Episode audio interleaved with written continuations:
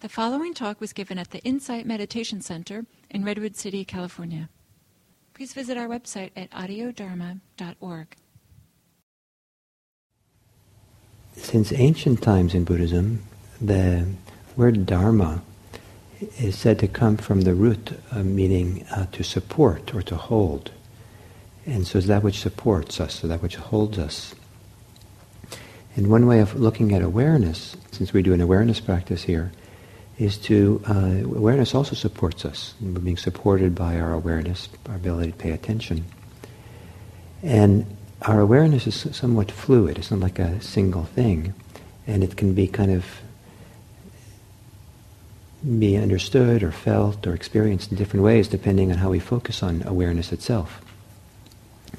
And sometimes we focus, like awareness is like a narrow focus or a narrow kind of laser that looks at something particular and I'm here, and the focus is there, and we're looking at it.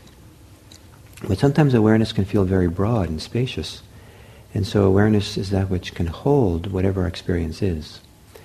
And sometimes when we're, when we're troubled by something, it's difficult to hold, it's difficult to be present, sometimes we're kind of focusing on it in kind of a narrow way.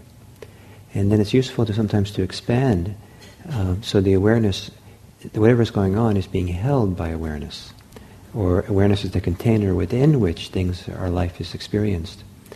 And it might be interesting to experiment here today for you um, to uh, see if you can get a feeling for a sense of awareness and awareness and attention that's very broad and spacious. Kind of like maybe if you'd be at the beach on a beautiful day like today.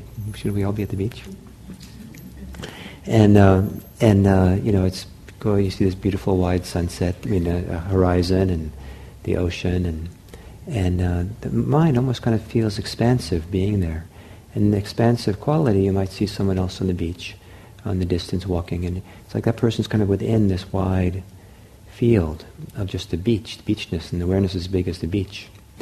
And um, I don't know if that image works for you, but uh, to somehow um, so you might be following your breath, and rather than getting narrow on the breath, or you might be uh, having some kinds of thoughts or concerns that keep being insistent, rather than being narrow and caught by them, um, maybe maybe not even getting rid of your thoughts, but to open up the awareness, open, open, open, and make it really big, as if as if your awareness has the capacity to hold anything at all, and um, everything else is just a kind of play within that wider field.